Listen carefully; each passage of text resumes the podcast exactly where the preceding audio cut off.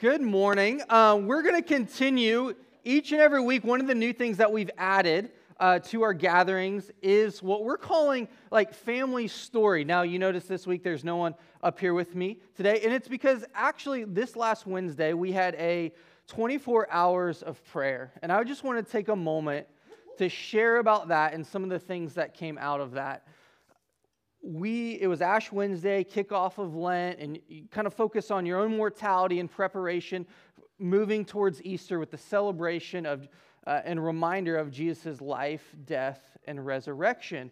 And so we we opened up the, the kids room. We turned it into a prayer room on wednesday and had from midnight all the way through to midnight the next night open and available for people to come pray and some of the activities that went on with that was writing names of God. Some of it was mark on the maps uh, where you live, work, and play, and invited people to pray over where people were placed.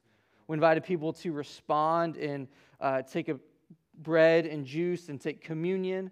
Uh, we also, one of the things that we did is we said when we leave here, there's so much hurt and pain and frustration and just kind of where are you, God, in the world, that we ask people to write praises as they leave, to remind them and to remind each other that God is at work. And here was what's the beautiful thing is we had probably 20 plus people come throughout the day to share prayers, to share praises.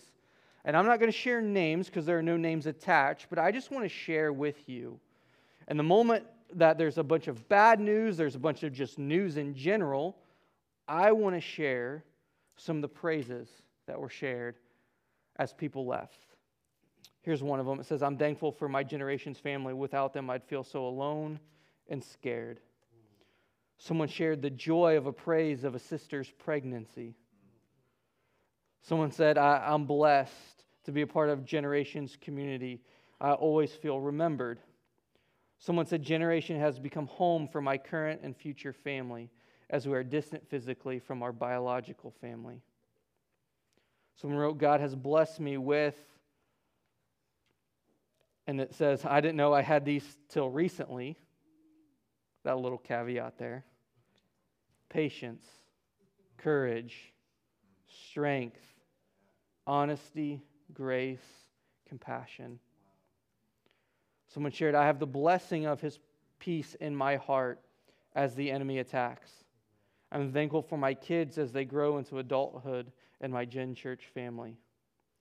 Someone shared, I'm thankful for the love, joy, and peace of life in Jesus. With Father and the power of the Spirit, my life flows out of this core life. I'm so very grateful.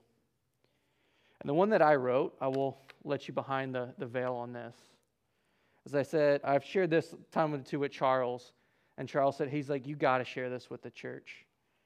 I said, I'm thankful for keeping generations open and alive. Just to let you behind the curtain for a second, the last two years, as we almost near the end of what we know as pandemic life with the lifting of certain restrictions, and however you have felt about all that. I'm thankful for my church family here. I praise God regularly that in the midst of the up and downs, the midst of the difficult days, in the midst of the dark days, the days where I have wondered, like, why did we move 2,000 miles across the country? And I'm reminded it's for you all. It's for you all. And I would be remiss to not be able to stand up here and just say, I praise God that as we continue to move forward, and again, I told Peggy this probably 10 minutes ago, it's the long play. It's, it's for generations to come. That's the only way that I know how to play. It's the long game. And so I am thankful and proud of generations, and I'm thankful that God has been at work, that we are still open, that in the midst of a pandemic, we did move into a ministry center. And I'm not casting aspersions on other churches that have closed or said, uh, we just got to take our ball and go home, or I'm not sure if what God is calling us to in the next place of life. All I am just simply trying to say is I'm thankful that I've seen God tangibly at work in our church and in your lives. And so that today is our family story that we are still here, we're still in the fight, that we are together. And so I know we got Charity's going to come up and, and give us some announcements and some, some things like that. So, what I want to do right now, though, is I just want to pray um, as I wrap up this family story time this morning. And I just encourage you as I pray. Maybe you've got a difficult thing going on in your life. Maybe you've got a difficult thing going on in your heart. Maybe you've even got some trauma or difficulty and you're finding it hard to praise God right now. I would encourage you to find one thing that nugget, that glimmer of hope that reminds you that God is love,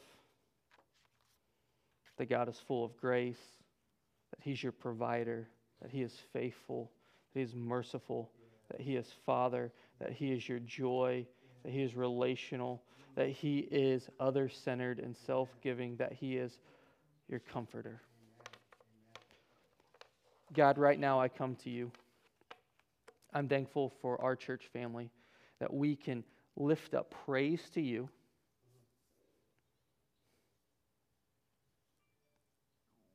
That we can gather here and we can come to you. That you are at work. That in our dark moments, that are in the moments of loneliness and isolation, that you are still faithful and true to who you are. God, and that the praises of your people, that even when we feel distant and alone, that the praises of others of how you're at work can remind us that you are at work. And it may take a long time for us to see that, but to remember that, to know that, to trust that, and to see your faithfulness come to light. Thank you for your love and for your grace. Thank you for your hope that you provide for us. Help us to respond to that today. It's in Jesus' name I pray.